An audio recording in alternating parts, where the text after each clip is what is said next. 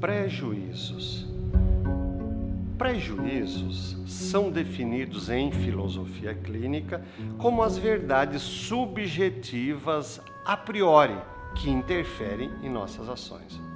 Você provavelmente já deve ter ouvido os ditos populares como "a fruta nunca cai longe do pé" ou "filho de peixe, peixinho é".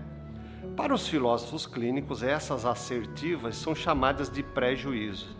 E prejuízos não são bons ou maus, a não ser, claro, quando eles nos cegam e criam o que chamamos de campo de sombra.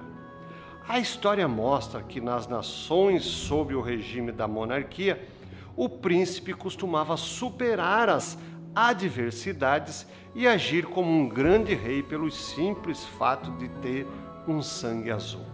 Na verdade, grandes reis sempre tiveram grandes tutores e bons conselheiros.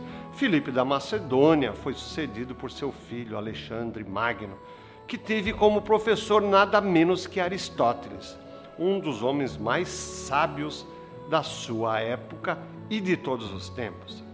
Aplicando essa reflexão à empresa, propomos essas perguntas. Será que é preciso trabalhar na mesma empresa apenas por ser da família?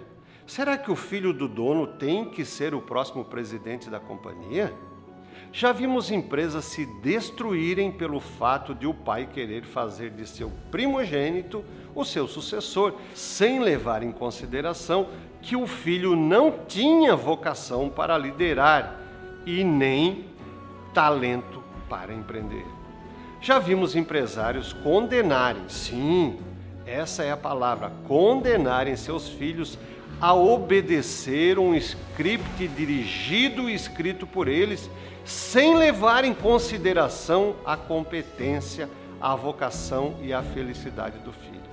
Talvez uma das chaves dessa questão que causa tanto trauma esteja aqui no pronome possessivo, no meu, no nosso, minha empresa, meu cargo, meu patrimônio, meu filho. Dizer que os filhos são nossos é o mesmo que o mar afirmar que o rio é de sua propriedade. No fluxo natural da vida, todo rio deságua no mar.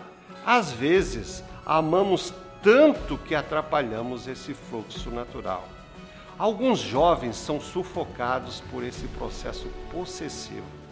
O filósofo libanês Khalil Gibran diz que nossos filhos não são nossos filhos, são filhos e filhas do desejo que a vida tem de si mesma. Afinal, quais são as pessoas que podem sucedê-lo na empresa?